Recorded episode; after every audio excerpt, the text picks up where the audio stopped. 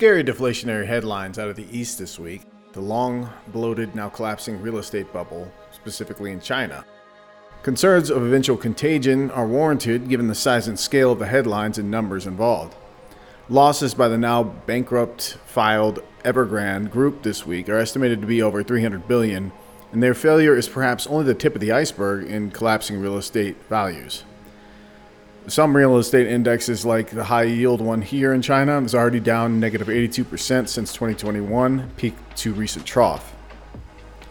Uh, this week, the fiat Chinese yuan hit its lowest level in 14 years versus the fiat US dollar, triggering memories back to 2015 when yuan versus dollar volatility set off a minor crisis. Locally in China, premiums on physical gold are now near all time high levels this week, Chinese locals who cannot get their capital offshore are certainly turning to gold bullion at the moment. China's total debt to GDP exploded following the 2008 global financial crisis, and perhaps we're stumbling upon a moment of reckoning and returning back to a more fair value reality to come. Respected financial onlookers seem to have two takes on this week's bad Chinese headlines. Either it's the CCP trying to clean house internally through real estate, bubble popping, or things are even worse than they're being reported, and they might spread out into a global contagion to come. Perhaps they're both. Turning back west and to the USA, historically high government fiscal spending over the last few years has certainly helped to delay the coming recession. But economists and financial experts like David Rosenberg continue shredding the silly, still ongoing, quote, soft landing narrative. Have a listen. What I actually expect is the furthest thing in the world from a robust economy, uh, globally and in the US and in Canada. And it is very interesting that the stock market, for example, like see what's happened here is that people, analysts, economists, strategists, have taken the stock market rally and fit in the narrative into it that there's not going to be a recession. Everybody is thrown in the recession call. Part of that is reflected in this run up in bond yields. And the Fed staff, the Fed staff just threw in the towel on their recession call. So, look, I'll just say that the recession has been delayed, has not been derailed. Uh, normally, it takes two years actually after the first rate hike by the Fed and the start of the recession. Two years. They started hiking in March of 2022.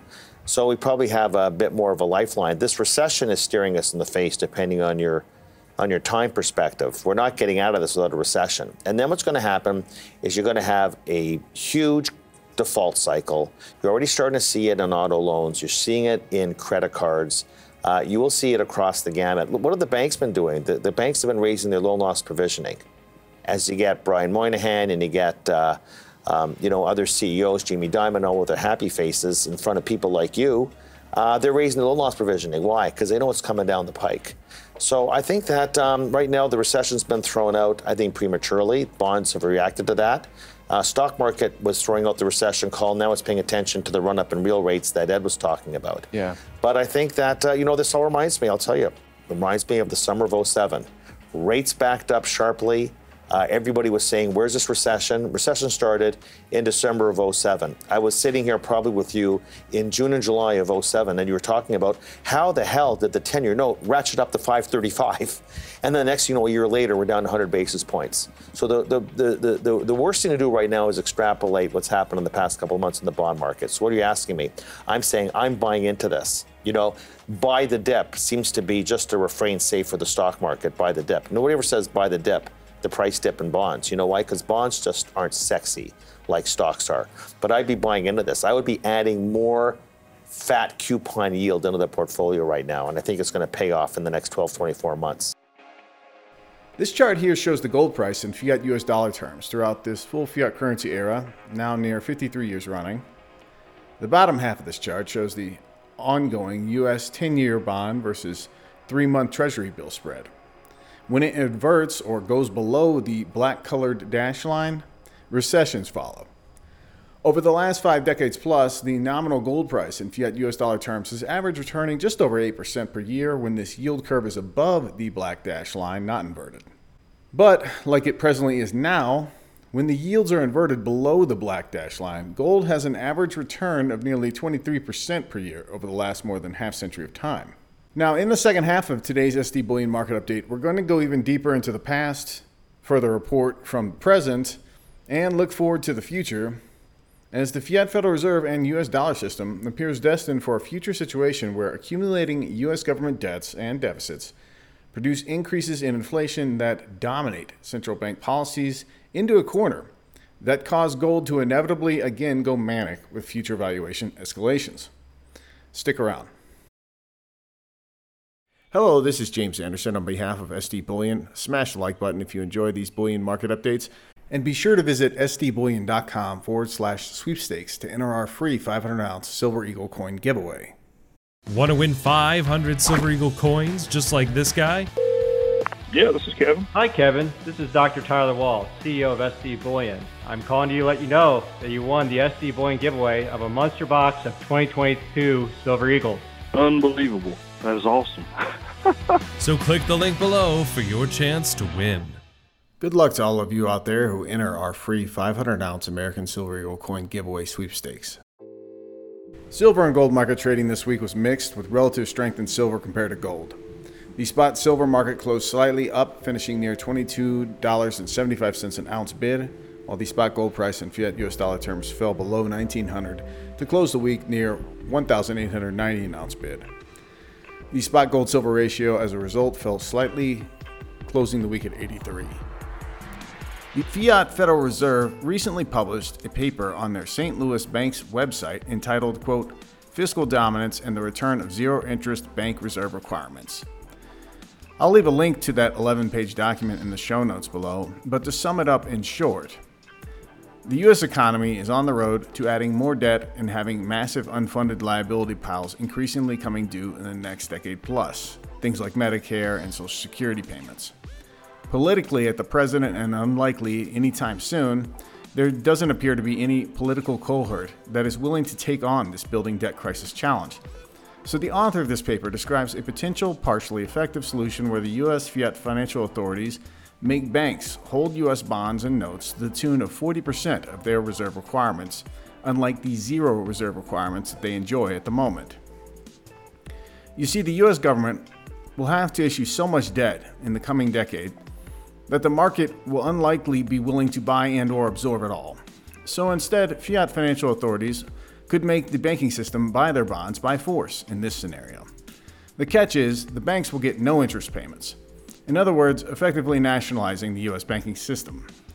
And I would add, not coincidentally, this would occur around the same time that the fiat FedCoin accounts will likely also be coming into reality as well. Now, the author argues doing this coercive zero interest 40% bank reserve requirement policy would likely help keep the coming secular high inflation rates lower than they otherwise might be. But ultimately, massive financial repression, quote, remedies like this, crushing fiat US dollar savers at banks and haircutting long duration bond holders, it's surely going to lead to more savers eventually choosing physical bullion and precious metal proxies over banks or bonds. And while at the moment, most sleepwalking Western investors have near no gold or precious metal investment allocations, averaging near a paltry 1% collectively currently, the following is a dissertation about how lopsided things are at present values versus where they've gone historically and potentially where they may go again in the future in terms of gold price and valuation escalations to come. This week, natural resource investors Leigh Goehring and Adam Rozencwajg published the following report called, quote, Golden Forecast When Speculation Meets History. I'd like to read and show you a few of the highlights from it. Of course, I'm going to backlink their work in this week's show notes for those who want to read it in full. The upcoming gold bull market. How high will gold prices go? Gold is no different than any other asset class. It becomes popular, rises in price, is overvalued, and ultimately represents a poor investment. Other times, it undergoes periods of investor disinterest, suffers sustained price declines, becomes undervalued, and ultimately represents an excellent investment. We are not gold bugs. Over the long term, gold protects monetary debasement. However, unlike equities, gold will provide little real return. If an investor can identify periods when gold becomes extremely undervalued, it can offer exceptional excess returns, often uncorrelated with other financial assets. The key is figuring out when gold is undervalued and overvalued. In this essay, we will describe the various valuation frameworks we have used over many years to estimate gold price targets and determine when to add or reduce our gold exposure. In May 2000, I was profiled in Forbes and discussed gold's radical undervaluation. I predicted gold would reach 2500 an ounce before the bull market ended. When the article was published, gold was 275 per ounce, and continuous central bank selling had left investors wildly bearish towards the so called, quote, barbarous relic. Our valuation framework pointed instead to substantial potential returns. Although gold would never hit our 2500 target, it reached 1900 in 2011 and was the best performing asset class of the 2000s. Gold has been in a bull market for nearly a generation, leave many questioning if it still represents an attractive investment as in the late 1960s or 1990s. After bottoming at 251 per ounce in August 1999, gold surged to 1900 in August 2011, pulled back to 1050 by December 2015, and resumed its advance, making an all time high triple tops of 2050 an ounce in August 2020, March 2022, and May 2023. However, gold is now as undervalued as in 1999 on several metrics. Potential gold investors must ask three questions. First, is gold undervalued today? Second, if gold is undervalued, to what degree? And finally, how high could it go if it were to swing from undervalued to overvalued, something that has happened twice in 100 years? To help answer the first question, we compare the value of gold to both the money supply and the value of financial assets. We also find it helpful to consider the historical relationship between gold and other commodities. Below are three charts that highlight these relationships over the last 100 years. The first chart shows the relationship between the size of the U.S. Treasury's gold holdings and the Federal Reserve's balance sheet. Although somewhat controversial, we believe the size of the Fed's balance sheet is related to the dollar value of the Treasury's gold holdings over the long term. According to this chart, there have been two distinct periods over the past 100 years during which gold was highly overvalued, and three periods during which gold was significantly undervalued. In the late 1930s, President Roosevelt devalued the dollar by 65%, raising the gold price to 35 per ounce. At the same time, clouds of war were gathering across Europe. The combination of a higher gold price in the US and growing hostilities in Europe led to a massive volume of gold inflows in America. At the peak, the dollar value of the Treasury's gold holdings exceeded the size of the Fed's balance sheet by an incredible 1.7 times. The gold flows into the US were so great that the Treasury could have exchanged every dollar bill in circulation for gold and retained half its gold stock. The gold's second period overvaluation occurred in January 1980, gold spiked in a parabolic blow off to 850 an ounce in January 1980, following two decades of accelerating inflation.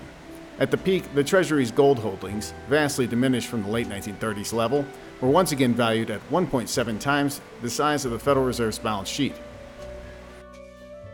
How high could gold prices go if we enter a new gold bull market? In past gold bull markets, the value of the Treasury's gold holdings have surpassed the monetary base by over 1.5 times, including in 1980 after the US dollar was no longer backed by gold. Given the Fed's balance sheet explosion since 2009, a projected target price for gold seems outlandish.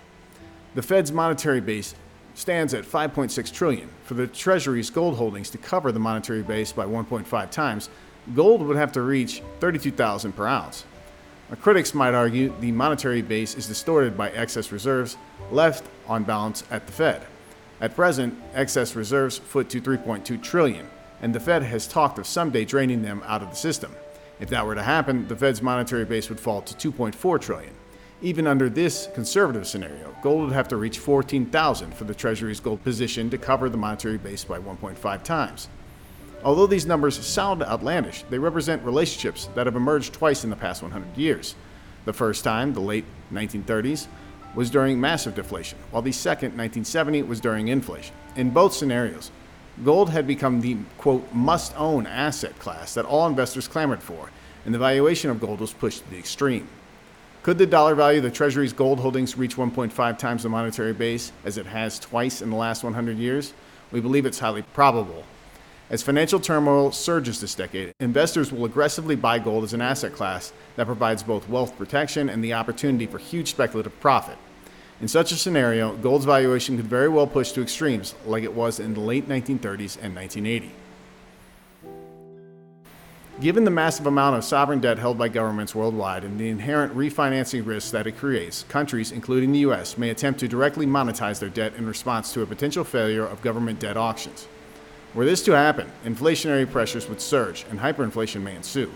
Our hunch is that equities markets may rise, But gold would enter a massive bull market as investors sought assets to protect against currency debasement and the resulting inflation. In such a scenario, gold could easily surpass 35,000 per ounce, 1.5 times today's 5.6 trillion monetary base. Once again, the winners would be gold investors. In our view, gold will emerge as the asset class with the most potential this decade, no matter the financial or geopolitical backdrop. Under the most extreme scenarios, a repeat of the deflationary implosion that produced the Great Depression or a period of inflation that verges on hyperinflation, gold will be the winning asset class.